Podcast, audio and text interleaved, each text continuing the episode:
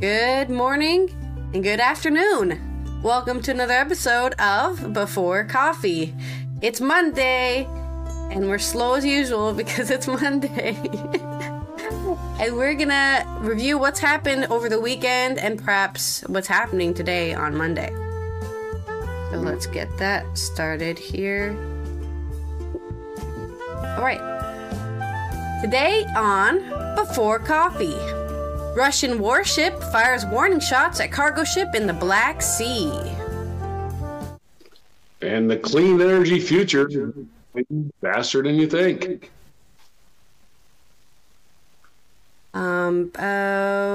Polish Prime Minister to hold referendum on EU's immigration plan. And Hurricane Dora is no longer Hurricane Dora. She's Typhoon Dora. She's an explorer. Belgian University launches a Taylor Swift-inspired literature course. And Kansas police shut down a newspaper as we become Nazi dictatorship. Today, on August 14th, 2023, War Coffee.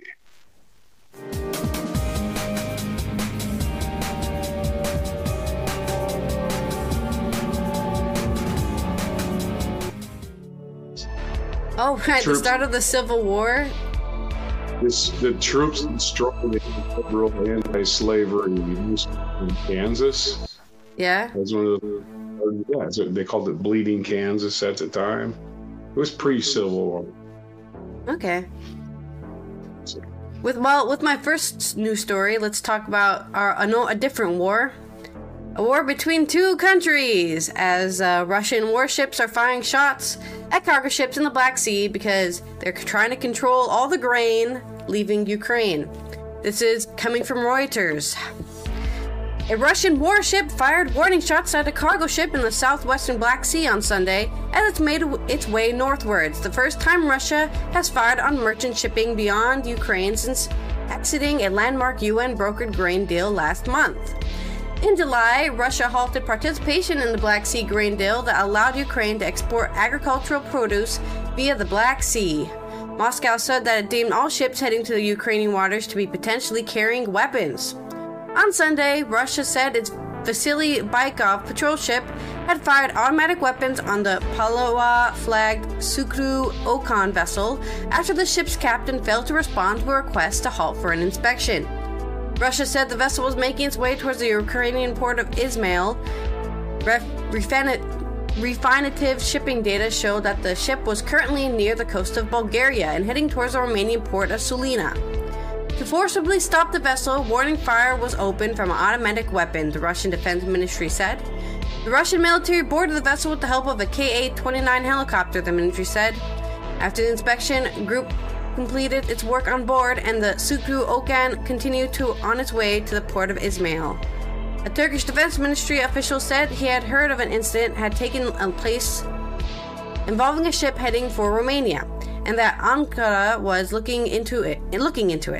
Reuters could not immediately reach the vessel or its owner for comment. A senior advisor to the Ukrainian President Volodymyr Zelensky said the incident was a clear violation of international laws of the sea, an act of piracy, and a crime against civilian vessels of a third country in the waters of other states. The advisor, Mykhailo Podolyak, tweeted that Ukraine will draw all the necessary conclusions and choose the best possible response. Zelensky did not mention the incident in his nightly video address. Natalia Humeniuk, a spokesperson for the Southern Military Command, stressed that the Russian statement had not been confirmed by the official sources. I believe that attention should be drawn to this and the peculiarities, I don't know why I can't say that word, of hybrid warfare should be kept in mind, she said in televised remarks. This statement could be a signal to all civilian vessels in the Black Sea, she said, and calls for all transportation and navigation there to be conducted under international guarantees. Russia, she added, was trying to assert its right to stop a ship or deploy aircraft in the Black Sea and face no consequences. Firing on a merchant vessel will ratchet up already acute concerns among ship owners, insurers, and commodity trainers about the potential dangers of getting ensnared in the Black Sea, the main route of both Ukraine and Russia used to get their agricultural produce to market. Russia and Ukraine are among the world's top agriculture producers and major players in what wheat, barley, maize, rapeseed oil, sunflower oil markets. I love sunflower seeds. Anyways, Russia is dominant in fertilizer market. Since Russia left the Black Sea grain deal, both Moscow and Kyiv have issued warnings and carried out attacks that have sent jitters through global commodity oil and shipping markets. Russia has said it will treat any ship approaching Ukrainian ports as potentially military vessels, and their flag countries as combatants on the Ukrainian side. Wow, really cool. Why do you even put a flag on your ship? You know? Oh, that look, it doesn't matter. We don't have to put a flag on a ship. They're going to assume we're Ukrainians anyways. Russia has also struck Ukrainian grain facilities on the Danube. Ukraine responded with a similar threat to ships approaching Russia or Russian-held Ukrainian ports. Ukraine attacked a Russian oiler tanker and a warship at its Novorossiysk naval base next door to a major grain and oil port. So don't go to the Black Sea. They're probably just going to shoot you down with a warship, even if you're a little dingy. You're friggin' running supplies, you're a smuggler. We're going to shoot you down. Right. They got a flag that says, not Ukraine. Yeah. Not Ukraine. All right. See what. Okay, an extremely long story, which I had to go and scroll through and find was 40 paragraphs. So we are going to abridge this. The expurgated version, as they say. The expurgated version. We're an expurgated. All right, man. This is a Queen Nerdy story from Time, from the byline. David Gels, Brad Plummer, Jim Tanner, Kurlski, Jack Ewing. And we would credit the photographer, but you can't see the pictures, but it's Mason Trinka. And so you know it's going to be long. It's about clean energy. The United States is pivoting away from fossil fuels toward wind, solar, and energies, even in areas dominated by oil and gas industries. Delivery vans at Pittsburgh, buses in Milwaukee, cranes loading freight in Port of Los Angeles, every municipal building in Los Angeles. All are powered by electricity delivered from the sun, wind, and other sources of clean energy. Across the country, a profound shift is taking place that is nearly invisible to most Americans. A nation that burned coal, oil, and gas for more than a century to become the richest country on the planet, as well as historically the most polluting, is rapidly shifting away from fossil fuels. A similar energy transition is already underway in Europe and elsewhere. My phone just went off, sorry. It was spam. But the United States is catching up. And globally, change is happening at a pace that is surprising even the experts who track it closely. Wind and solar power are breaking new records, and renewables are now expected to overtake coal by 2025 as the world's largest source of electricity. Automakers have made electric vehicles central to their business strategies and are openly talking about the expiration date on the internal combustion engine. Heating, cooling, and cooking in some manufacturing are going electric. As the planet registers the highest temperatures on record, rising in some places to level incomparable with human life. Governments around the world are pouring trillions of dollars into clean energy to cut the carbon pollution that is broiling the planet.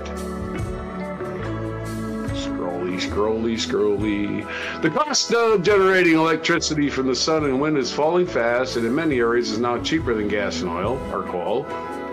And when it's cheaper than gas, that's when you got some. That shit just comes right out of the ground.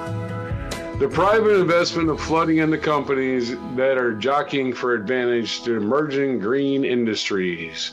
We look at energy data on a daily basis and astonishing what's happening, said Faith Byrol It says Faith Byrol, the executive director of International Energy Agency. Clean energy is moving faster than many people think, and it's becoming turbocharged lately. Well, that's kind of a weird thing to say about it.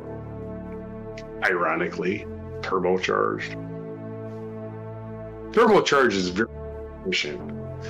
Sorry. Wait, nitro in your gasoline or whatever. Turbocharge, yeah. It doesn't save fuel. It just makes you, whoa. Anyway, more than $1.7 trillion worldwide is expected to be invested in technology such as winds, solar power, electric vehicles, and batteries global is this year, according to IEA, compared with just over 1 trillion in fossil fuels. That is by far the most ever spent on clean energy in a year. These investments are driving explosive growth. China, which already leads the world in sheer amount of electricity produced by wind and solar, is expected to double its capacity by 2025, 5 years ahead of schedule. So the Chinese are 5 years ahead of schedule. Go on with your bad self. In Britain, roughly one-third of electricity is generated by wind, solar, and hydropower. In the United States, 23% of electricity expected to come from renewable sources this year, up 10 percentage points from a decade ago. The nature of these exponential curves sometimes causes us to underestimate how quickly changes occur once they reach these inflection points and begin accelerating, said former Vice President Al Gore, who has called attention to what we termed a planetary crisis 17 years ago in an inconvenient truth. And again, that was the truth, is unfortunately, as you people didn't think it was the truth are learning. Boy, it sure is hot. Even as the pace of change in the United States surprising everyone, from energy experts to automobile executives, fossil fuels still dominate energy production at home and abroad. Corporations are building new coal mines, oil rigs, and gas pipelines. These government continues to award leases to drilling projects on public lands and federal waters, and still subsidize the industries after posting record profits last year. Oil companies are backing away from recent promises to invest more heavily in renewable energy. Because why should they? It doesn't make any money like they can when they can just jack up oil prices and claim it was bad energy policy or something. Or it's them poor, them Arabs are jacking up their prices. Well, yeah, that's because you're relying on them too much. All right, that's it, man. The story goes on forever. It's a good story. It's New York Times. But again, we are surpassing our clean energy in the United States, and it's just not readily evident to the everyday consumer because they just plug something into the wall. Yeah. And I don't know where this comes from. It's magic. All right. It's magic. Okay. It isn't. Gotta think about it, man.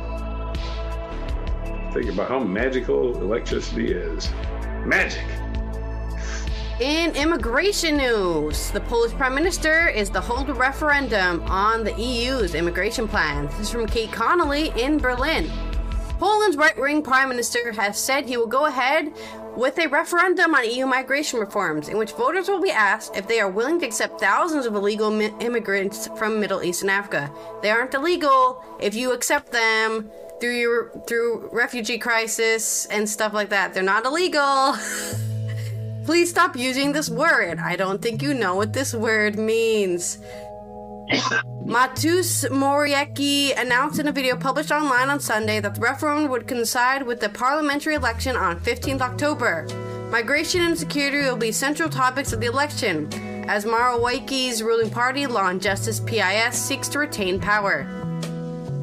PIS's campaign to Lincoln's 8-year rule kicked off last Thursday when the defense minister, Mariusz Błaszczak, announced on public radio that he was placing 10,000 troops near the border with Belarus to frighten the aggressors so that they do not dare to attack us.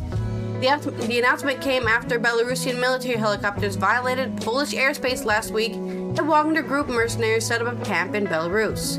Warsaw has interpreted these movements as a direct provocation, citing them as a growing evidence of the threat Minsk poses to Poland and the EU.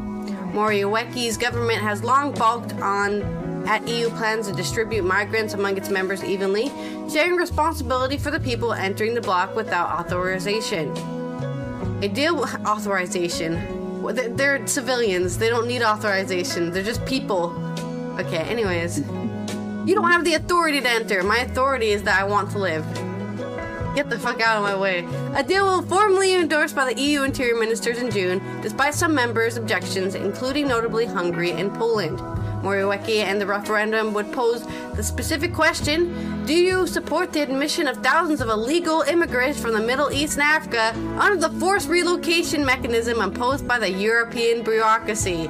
Man, why don't you write it a little bit more, please? God damn. They're not illegal! If you're legally allowing them, they're not illegal. That's literally how it works. His video included scenes of street violence in Western Europe, so propaganda, involving burning buildings, vehicles, an allusion to recent riots in France, which were also caused by white people in France, not just those Africans that have been living in the country for 5 generations, by the way, who are not illegal immigrants. They're legal. Okay. In one scene, a black man is seen licking a large knife. Ah, nice. The pictures are accompanied by the video of PISIS leaders Jaroslaw Kaczynski, who asked, do you want this to happen in Poland as well? Oh my god, kill me. Do you want to stop being masters of your own country? What is he talking about? PIS has drawn increasing attention in the rising numbers of African and Middle Eastern migrants entering Poland via Belarus, which is not an EU member, with which Poland shares a 400-kilometer long border. So far this year, about 19,000 attempted crimes have been made, compared with the 16,000 in the whole of 2022. About 2,000 Polish soldiers and 5,000 border guards currently defend the border. Part of the frontier is protected by an 186-kilometer metal wall.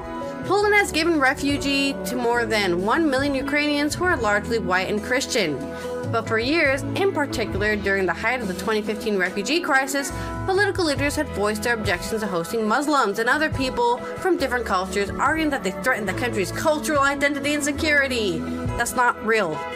In the upcoming referendum, voters will also be asked other questions on other topics, including whether they support an increase in the retirement age, which has been lowered to 60 for women and 65 for men, and the privatization of state-owned enterprises.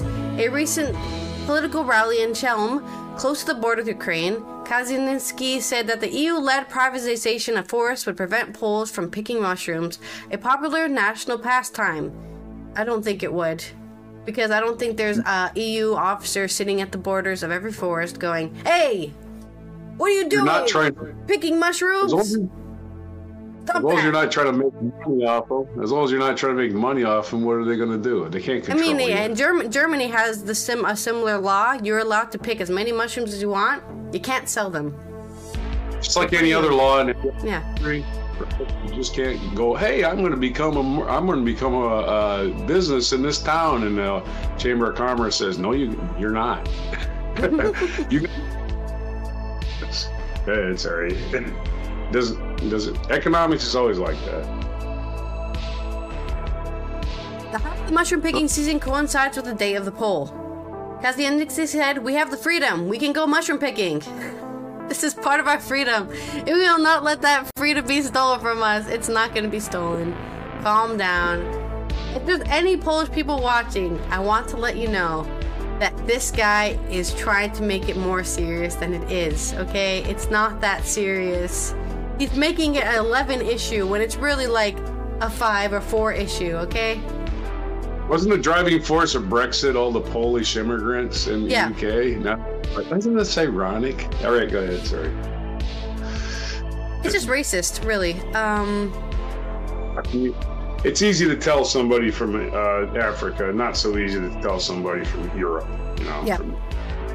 Political analysts have compared Polish leaders and EU rhetoric to the "Take Back Control" slogans used by pro-Brexit campaigners in the UK. Kaczynski has been dialing up the anti-German sentiment as well, that his party has used to shore up its base since its foundation in 2001. Along with topics including misogyny, homophobia, security fears, and racism, he has said that Germany should be forced to pay Poland €1.3 trillion in reparation for the Nazi war crimes during the Second World War. Germany has rejected the demands. Kaczynski had cited Poland's devastating experiences of life under Nazi and Soviet-era rule as justification for Poles' fears and demands. Yeah, but I don't think people from the Middle East and Africa are going to be like, okay, now let's put everyone in concentration camps. I don't think they're going to do that. Just an idea. No. It's not an invasion, right? It's not an invasion. They just want to not be in the place they currently live, which is terrible for their life. That's all it is. Yeah. Let's remind everyone that where is most of the GDP currently in the world? Northern Europe and North America. That's where it is, the North. So you can't blame people from the South wanting to go, hey, those people have all the money. Let's go hang out with them. If you want people to not come to your country, maybe you should share some of that wealth to the South. And then they'll be like, hey, we're also pretty well off. Now we don't have to worry about going to the North anymore. Xenophobia is. Well, is it my story yet? Or no. One more. Oh, okay. He said in the rally in Chelm, do you know who has the biggest influence in Brussels? Exactly, Germany. And we would be forced to go living under one boot from the east to another boot from the west. Okay, there we go. There's his propaganda there. People are not legal ever in any sort of area. Poland needs to stop acting like Nazi Germany itself, and your story. Well, you know what these what do they call them? Demagogues do. They your nationalism and your xenophobia. It's like the people are different. My God, they're gonna put up a church if they move here. Yeah, so. Building jobs, construction jobs. We're going to start selling kebab. No. Pick mushrooms. There's a federal agent going to stomp on our heads. There's a run there. Okay. You're persecuted. I get it. All right. In weather news at our hot, hot planet, did you know the difference between a hurricane and a typhoon? I was completely wrong. There's absolutely no difference between them. Hurricane and a typhoon, except one of them crossed an imaginary international dateline. That is the only difference because Hurricane Dora. The other direction. That's not. No, okay. Southern Hemisphere. But there's just an imaginary line. Supposedly, water goes down the drain the other direction in the Southern Hemisphere. Right?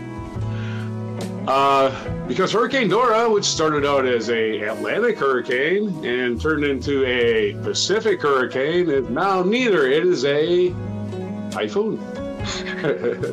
it's Typhoon Dora. So, Tropical Storm Dora, Atlantic Hurricane Dora, Pacific Hurricane Dora, which actually fed the wildfires in Hawaii, which has now killed at least 96 people, and blew past Hawaii and kept on going, staying hurricane strength until it reached the far east. That's right, it went so far west that it ended up in the east. Hurricane Dora. This is from Hawaii News Now, as a matter of fact. Hurricane Dora is now technically Typhoon Dora, going the distance. Before Hurricane Dora entered our waters over the Pacific Ocean, it started a cluster of clouds over the Atlantic, where it first began as a tropical wave.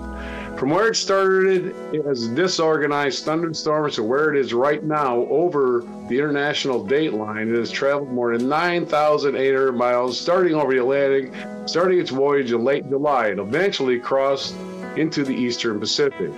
With El Nino strengthening and warm ocean temperatures, it has quickly intensified and grew into a strong hurricane as the original cluster of clouds traveled over eastern Pacific. It was steered by a large area of high pressure to the central Pacific, traveling over the Pacific for more than 5,200 miles. It will go down in the history books as the longest lasting Category 4 hurricane on record in the Pacific Ocean. Usually, the waters over the central Pacific compared to the Eastern Pacific, and it weakens considerably when entering our water. But with no friction or anything in its way to become a symmetrical powerhouse of a storm where you can clearly see the eye of the hurricane, Category 4 hurricane, day after day. It is known as an annual hurricane and has very powerful winds at its center. It was about 490 miles south of Hawaii Island during its closest approach on Tuesday, August 8th, when the fires broke out in both Maui and Hawaii Island. Hurricane Dora has made national headlines this week for potentially be a key factor along a large area of high pressure to the north, developing unprecedented winds that brought a red flag warnings to the state, and unfortunately, fan fires with more than 60-mile-an-hour gusts in Lahaina, and up to 80 miles per hour winds on Hawaii Island, even over the mountains on Oahu. Now, after 3 weeks since it developed, it continues across basin to basin over the Pacific, from Atlantic to Eastern Pacific to Central Pacific and now Western Pacific, has eventually reached the international date line, which makes it one of two storms to do this on record. Hurricane John made such a trip over the Pacific in 1994, which holds the original record for the longest-lasting tropical cyclone. Since it is now over the Pacific Ocean, it is technically a typhoon, which is the same as a hurricane, but that is what it is called on that side of the international date line and on this side of the globe. We will see how much farther Typhoon Dora travels as it now spins over the Western Pacific. Dora is expected to weaken quite a bit and eventually fall apart, but looking back at its journey and impacts in the islands with influence on our winds, is a reminder of how powerful Mother Nature can be, and it is a reminder how far these elements may originate from originality. Traveling thousands of miles in the nature of tropical cyclones long distance, but this one is for the history books. All right, so Mother Nature, again, does not actually exist. She's like Santa Claus, although we definitely see what Mother Nature does every day, so we get some way to identify this thing, this phenomenon, which is the weather. Your story. All right. She strikes again, or she doesn't strike because she's not real. We're just making plans for Nigel. Don't forget Nigel's coming up. Yep. Good. Don't forget. Oh, yeah. Leave room for Nigel, or what was it? The XTC song. We're only making plans for Nigel. Yeah, we're only making plans for Nigel. Okay. In more music news. Or not even music news, actually. It's just university news, I guess.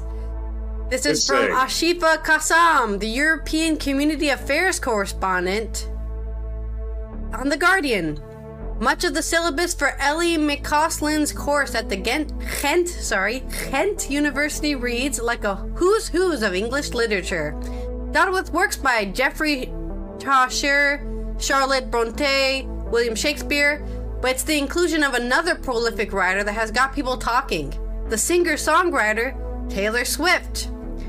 I've never had so many emails from excited students asking if they can take the course, says McCausland, an assistant professor at the Belgian University, and actually non-students as well, people who are not part of the university who want to participate in some way. McCausland pitched the idea of a Swift-centered elective, believed to be the first of its kind in Europe, after she was repeatedly struck by parallels between the singer's lyrics and the English literature the academic had long studied.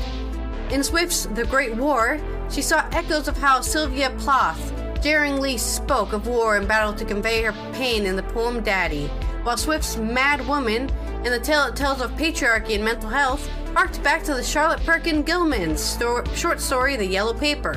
I sort of thought, why is no one talking about this? Because she's an attractive white woman with blonde hair, she can't be smart, she can't be intelligent, and she can't write well, okay? That's why no one's talking about it. Glad I could clear that up. Due to start in autumn, the course titled Literature, Taylor's Version, will capitalize on these links, using Swift's work as a springboard to explore everything from 14th century writings to Margaret Atwood's take on The Tempest. What I want to do is show students that although these texts might seem inaccessible, they can be accessible if we look at them from a slightly different angle, she said. So Shakespeare, in some ways, actually addressing a lot of the same questions as Taylor Swift is today, which seems crazy, but he is. McCausland said that she had come up against some on social media who were skeptical of her approach. but I think that's actually a sign that this is needed, she said, likening it to the reaction after Bob Dylan won the Nobel Prize in Literature in 2016. It gets people talking about what is literature, what is canon, can any text be literature? Yes. Everything is art. She's far from the first to bring Swift into the university classroom. In 2022, New York University Clive Davis Institute reportedly pioneered the pop queen's path into academia, with a course examining the appeal and aversions of the musician. Since then, another half of a dozen or so courses have sprung up across the U.S., investigating various aspects of the artist who recently became the first woman to have 4 albums in the top 10 of the U.S. album charts simultaneously. McCausland was quick to Sorry? Let's clarify, she keeps re-releasing her old albums, so that's kind of fuzzy. Because she doesn't own the masters to her old albums. When she has 4 albums simultaneously, yeah, it seems like she's getting them pumped up artificially by re-releasing old albums. You know what I'm saying? It's because there are different versions. All of them, but just I'm the reason they're actually different. They're not re-releases; they're remasters, so they're completely re-recorded and re-sung and rewritten. But they sound completely different from the original releases. It's what's known as a money grab. Whether you got a reads it as money, and she doesn't have the rights, obviously. She's doing it as a money grab. So 4 albums, but again, it's like, oh boy, she's gonna have a whole bunch of new material. No, it's the same stuff. Oh, sorry. Well, it is newer material. McCausland was quick to acknowledge that similar courses could be fashioned from the work of other artists. However, for her, a self-described longtime Swiftie, it was evident that Swift's lyrics, which are often threaded with literary references, deserved a deeper look. In 2022, the singer detailed how her writing style varied with the tools she imagined herself to be using. A quill might yield a 19th century sonnet, and a fountain pen could spark a modern personal story, while a glitter gel pen turned out a carefree, bouncy song. McCausland said that the ability to switch between styles, all the while penning deeply personal lines that speak to the collective experience, made Swift the perfect writer to explore. I want the students to realize that the media they consume on a daily basis, whether that is music, Netflix, podcast, TikTok, or whatever, I want them to think about that in the same way that they might think about the topics they study, she said. Why is this so zeitgeisty? Why does it spark so many people? She stressed that despite her passion for Swift's work, the course would still be grounded in academics and designed to accommodate everyone from Swifties to those who dislike the artist. There will be critics who think sort of frivolous and silly, she said. The primary focus is literature, but also I want to think critically and about Swift. I'm absolutely not gathering all the Swifties, and we're going to spend 3 hours every Monday fangirling. Yeah. No, we're not going to be talking about her and how great she is. We're actually going to be academically reading her lyrics. Okay. That's my story. Which is helpful, but again, Bob Dylan does the same thing. Of course, Bob Dylan probably was smarter at the start, perhaps, because he recorded everything. Like, of course, maybe he just had rights to all of his music from the start because of smart management. But yeah, you can go. Dylan recorded so many versions of every song. Like you put 4 versions of a song down, put one of them on the album. And 30 years later, just released the other one. Here's some more bootlegs. Here's some more money in my bank account because I wrote these songs and I get all the publishing rights. All right. Smart. It's smart. And I do enjoy literature being, music lyrics being explored as literature is actually, it's more an immediate literature, right? You can listen to a 4-minute song, get a real story. Even a 2-minute song, get a real story. Sit there and read a book, get to the end, and what the hell just happened? Yeah. How many times? The hell, I read this whole book. I don't get it. All right. In the song, it's over. You get it, you don't get it. So yeah, it is literature. And we have some fascism news from Kansas, because Kansas, well, we're still learning out there, apparently. Local police, this is from The Guardian, Michael Sainato. Local police in Marion, Kansas conducted a raid on the offices of a local newspaper on Friday, as well as homes of the publications, publishers, and reporters. Eric Meyer, the owner and publisher of the Marion County Record, told the Kansas Reflector that the city's entire 5-officer police force and 2 sheriff's deputies conducted a raid, which included the seizure of computers, cell phones, and reporting material. Meyer said the raid and seizure stemmed from the confidential source leaking sensitive documents to the newspaper. He criticized the seizure, comparing it to seizures conducted by the repressive government regimes. Last week, local newspaper proprietor Kerry Newell had police remove Marion County Record reporters. Local restaurant proprietor Kerry Newell had police remove Marion County Record reporters from an open forum held by U.S. Congressman Jake LaTurner. The congressman's staff apologized and had invited the press. According to Meyer, a confidential source leaked evidence that Newell had been convicted of drunken driving and continued using her vehicle without a license, but the newspaper never published anything related to it, as they suspected the source was relaying information from Newell's husband during their divorce proceedings. The Kansas Reflector reported, police notified Newell and then complained at the city council meeting that the newspaper had illegally obtained and disseminated sensitive documents, which isn't true. Her public comments prompted the newspaper to set the record straight in a story published Thursday. And the paper added that Newell admitted to drunk driving, arrest, and driving with suspended license. Then came Friday's raid and seizures authorized by a search warrant that alleged identity theft and unlawful use of a computer. The seized materials included publishing and reporting materials that the newspaper relied on to publish their next edition, and they were not given a time frame to when the seized computers and phones would be returned. The Kansas search warrant signed by Marion County District Court Magistrate Judge Laura Bayer appears to violate federal law that provides protections against searching and seizing materials from journalists. The law requires law enforcement to subpoena materials instead. Bayer didn't respond to a request to comment for this story and explained why she would authorize a potentially illegal raid. The Marion Police Chief, Gideon Cody, did not respond to a request for comment. Press advocates have condemned the raid as an infringement on the freedom of the press, which it is. An attack on the newspaper office through an illegal search is not just an infringement on the rights of journalists, but an assault on the very foundation of democracy and the public's right to know, said Emily Bradbury, executive director of the Kansas Press Association, in a statement to the Kansas Reflector. This cannot be allowed to stand. The chairperson of the National Newspaper Association, John Gaylor, added in a statement on Facebook, newsroom raids in this country receded into history 50 years ago. 50 years ago? 1973? Holy shit, I hope they went to a lot farther back than that.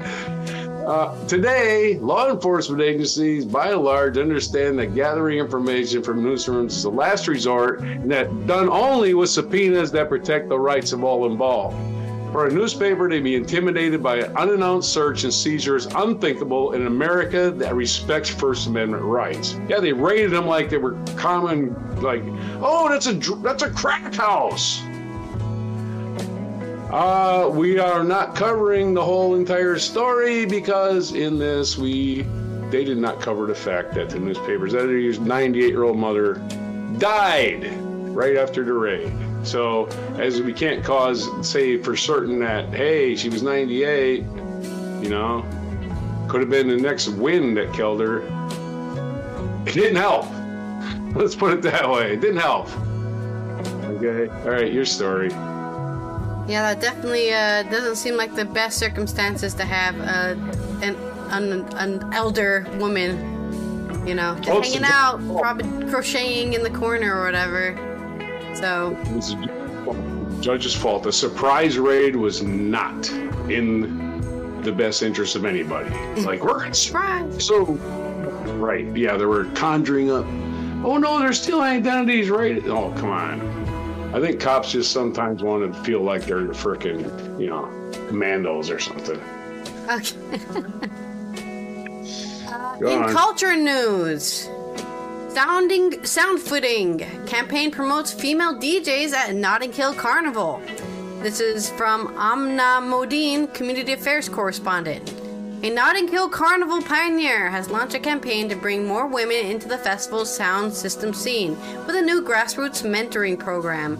Lynette Kamala, who at 14 became one of the first female DJs at the carnival, has partnered with Guinness to support up-and-coming sound system operators, DJs, and producers hoping to break into the scene. The mentorship program called Original Sound Collective will include bespoke training, experience, and access to new equipment. The mentor lineup include the carnival legend Dub Plate Pearl and Ella Davidson Smith. The mentees for the first round have been selected, but the program will be open soon for prospective applicants to apply. Kamala did her groundbreaking set in 1985. She has since been reflecting on how much has changed for women in carnival since then, and how the festival can be more inclusive. Women have always been around as part of the sound system culture. It's just not always been visible, she said. So me stepping into the foray as a young woman back to the beginning. A young woman back then was bringing more visibility to the females who were around, but not as a prominent and taking on some of those roles like DJ or MC. Kamala added that while there were now plenty of female DJs, there's still an issue around access of lack of support. People feel like they're perhaps in isolation. They're feeling like they're the only ones doing this or feeling that way, and really want to learn more about it.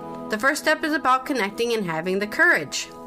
Everyone brings different skills, but it's a collective, and everyone's going to have different facets to different qualities and personalities that they bring to it as well.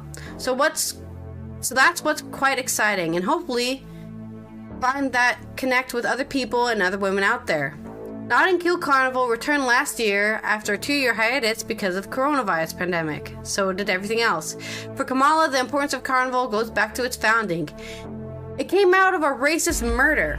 It actually had to be a very tragic beginning for the death of Kelso Cochrane, but with Ronan Ladsitz, a principal organizer of the carnival, incredible response in terms of bringing the community together from all different backgrounds and saying, you know what, we're going to stand up against it. Hatred, racism, and indifference, and we're going to come together as community. So for me, it's real. Incredible demonstration of the best of humanity.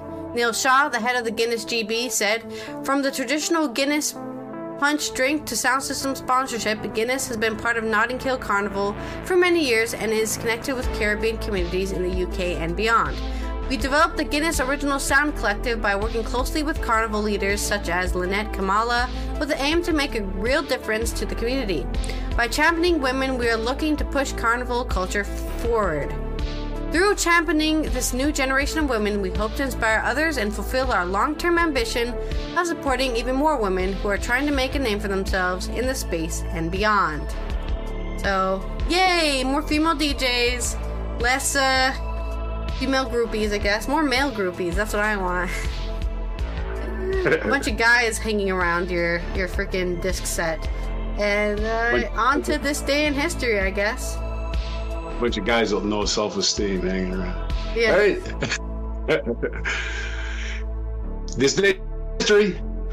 In 1457, the first book printed in Europe with a colophon bearing the name of a printer was completed in Mainz, Germany. In 1900, the International Force seized Beijing to crush the Boxer Rebellion. In 1917, China declared war on Germany and Austria-Hungary during World War I. Did you know China was in World War I? Wow. Yes. Yeah. Know your history, people. Well, They done turned on Germany too. Everybody, let's declare war on Germany. It was like a fad in 1917. Everybody's like, let's hate the Kaiser.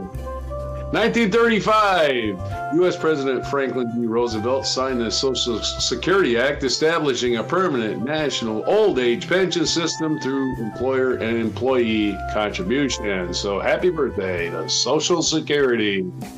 1941, British Prime Minister Winston Churchill and U.S. President Franklin D. Roosevelt issued the Atlantic Charter, a joint declaration that stated, among other points, that they desired no territorial changes without the free assent of the peoples concerned. All right, man. We're going to stop being imperialists, as if. Pakistan, in 1947, became a sovereign state, bringing an end to the British rule there. And there you go. 1941, British stops being imperialist. 1947, Pakistan gets her independence. So it gradually happened. 1959, American basketball player and entrepreneur Magic Johnson, who led the National Basketball Association Los Angeles Lakers to 5 championships, was born in Lansing, Michigan. In 1994, Venezuelan militant Carlos the Jackal, who orchestrated some of the highest profile terrorist attacks of the 70s and 80s, was captured by French agents in Sudan. He was later sentenced to life in prison for his crimes. 2004, Polish-born poet, essayist, and critic Czeslaw Milosz was considered one of the major poets of the 20th century and won the 1980 Nobel Prize for Literature. See, poets can win it, why not songwriters? Well, anyway, he died on this day at the age of 93 in 2004. In 2016, Jamaican sprinter Usain Bolt won the 100 meters in the Rio de Janeiro Games, becoming the first person to win the event in 3 consecutive Olympics. He later claimed an unprecedented 3rd straight gold in the 200 meters. And the featured biography, featured event today is the Cologne Cathedral was completed in 1248. Constructed of the cathedral in Cologne, Germany, the largest Gothic church in Northern Europe and the city's major landmark, was finished and complete on this day in 1880. It was started in 1248, completed in 1880. Now that's some serious work delays. Okay, that's it's well over 600 years. Wow. Featured birthday, Halle Berry turns 56 today. She was born in 1960. She's at least in this picture. She could have been 24 in this picture, though. I don't know. 1945, Steve Martin's birthday today. Steve Martin, born in 1945. Danielle Steele, American writer, is born this day in 1947. Stanley McChrystal, U.S. United States General, was born on this day in 1954. So, and what day is it today? Not too many days, just National Creamsicle Day. Creamsicle, I don't know, everywhere. Well, let's go back to, okay. I don't know about everywhere else, but creamsicles in the United States they're orange. They got an orange shell and they got ice cream on the inside. Yep. And if you like orange, they're for you, I guess. And it's also World Lizard Day, and I've got lizards all over the place here, I know that. And it's also National Navajo Code Talkers Day. If you don't know what the Code Talkers are, they were the ones that helped us win the war, World War II, because the Nazi Germans could not decipher what the Navajo language was. They had no books on it, and the 2 people on the end of the 2 translators at the end were the only ones that know it, and so because they were Navajos. Yeah. And that's what's going on today. All right. Jeremiah was a bullfrog. This has been Allison here from the Netherlands, reviewing that we really love creamsicles. I don't know what else to say. I love creamsicles. I used to get them all the time at lunch at school. And I don't know if I will be able to find one here, but I'll look for one. And we will see you on Tuesday for another exciting episode of Before Coffee. Oh yes, and we'll be back here in the United States, still making plans for the next hurricane. This hurricane's building up is supposed to be pretty bad, so we're making plans for Nigel out here in the United States at August 14th, 2023 edition of Before Coffee.